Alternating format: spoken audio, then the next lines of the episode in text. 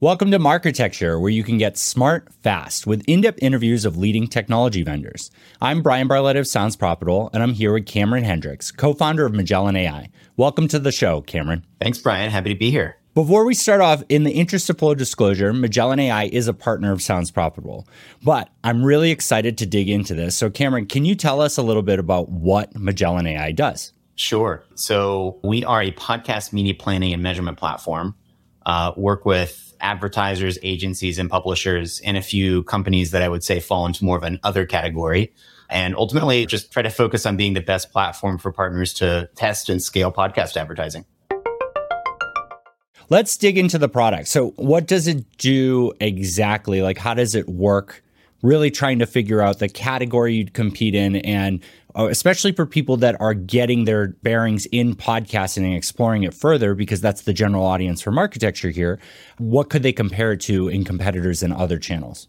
First of all, like in podcasting, it's such a newer market and yeah. growing market. We actually find it super educational to look at other markets and kind of see how they've evolved, whether that's digital or TV or something else.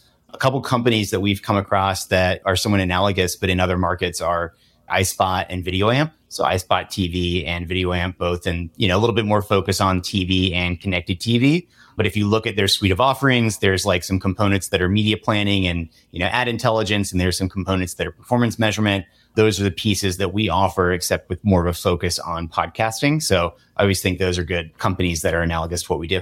Do you feel like you're going to expand past podcasting into other audio or to CTV and other categories?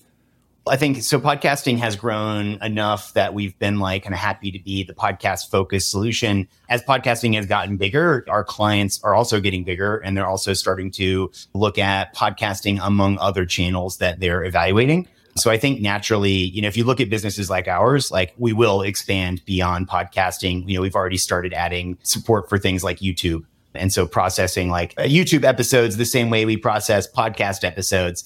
At the end of the day, it's all audio and it's all advertising to us. So as much as we, you know, really focus as much as possible on the podcasting ecosystem and supporting that today, it's definitely like on our radar to expand there.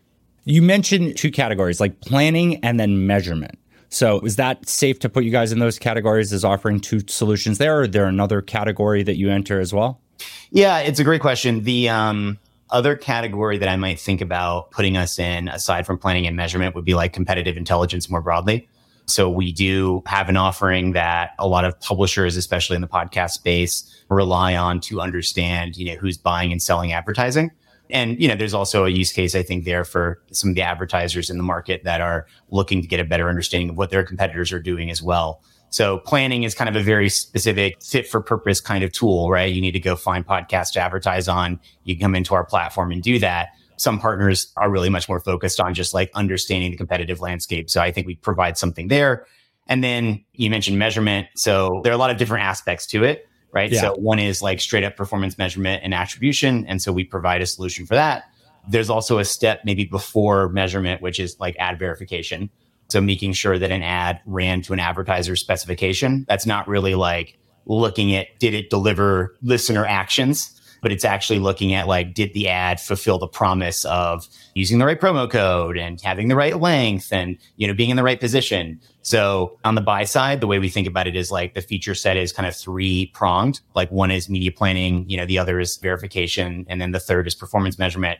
And then on the publisher or sales side, the use case is a little bit more like competitive intelligence with a little bit of ad op support and support for things like content acquisition. Thanks for listening. To hear the complete interview, subscribe at marketecture.tv.